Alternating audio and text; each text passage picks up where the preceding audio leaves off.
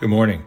It's November 8th, and welcome to Doing Life, daily devotions for finding peace in stressful times.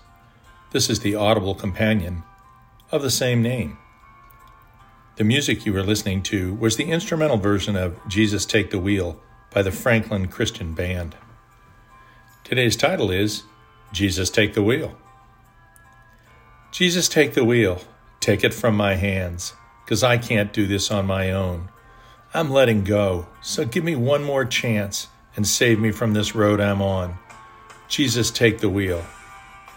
Brett James et al. I was blessed to have one of those memorable days a couple weeks ago.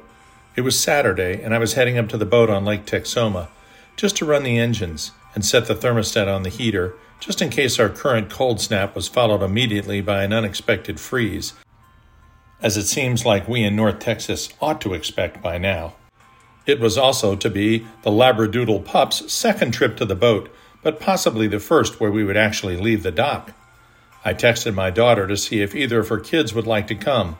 I was delighted to find that while Liam, the eight year old, had a birthday party to attend, Allie, six, was beaucoup enthusiastic.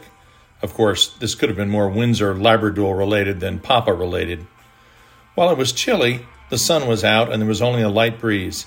I hadn't planned on actually sailing, just motoring a little to get the dog used to the boat moving, but Allie and I decided to unfurl at least the jib and cut the engines once we were well clear of the marina.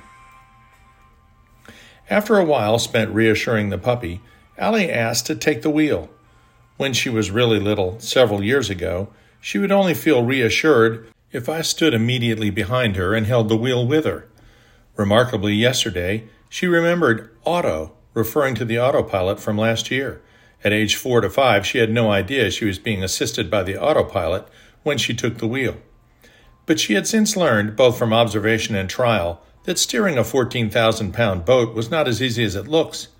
Consequently, she was well aware that the autopilot had control, while she moved the wheel only the small amounts that the system allowed.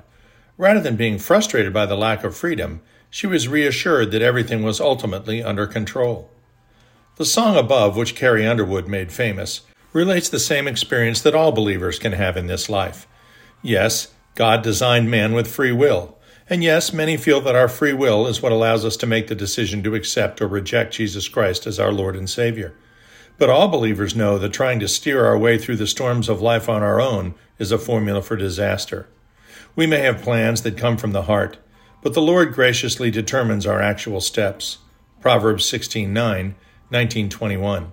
This concept has made it into our modern lexicon from an old Yiddish expression, man plans, God laughs.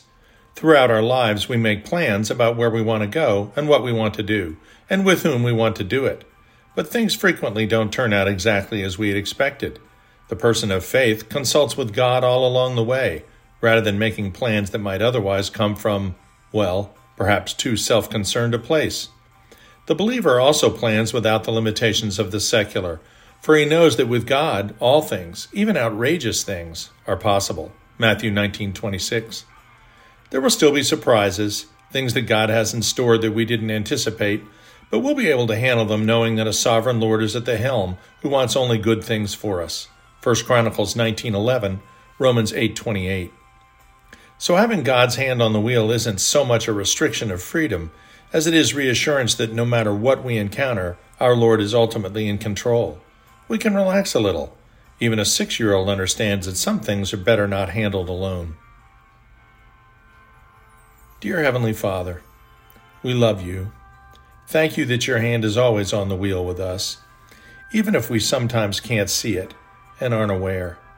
That's what the indwelling Holy Spirit is all about Help us to bring our worries and concerns and indecision to you and leave them at the foot of the cross.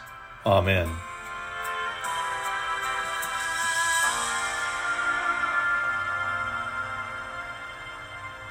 We'll see you tomorrow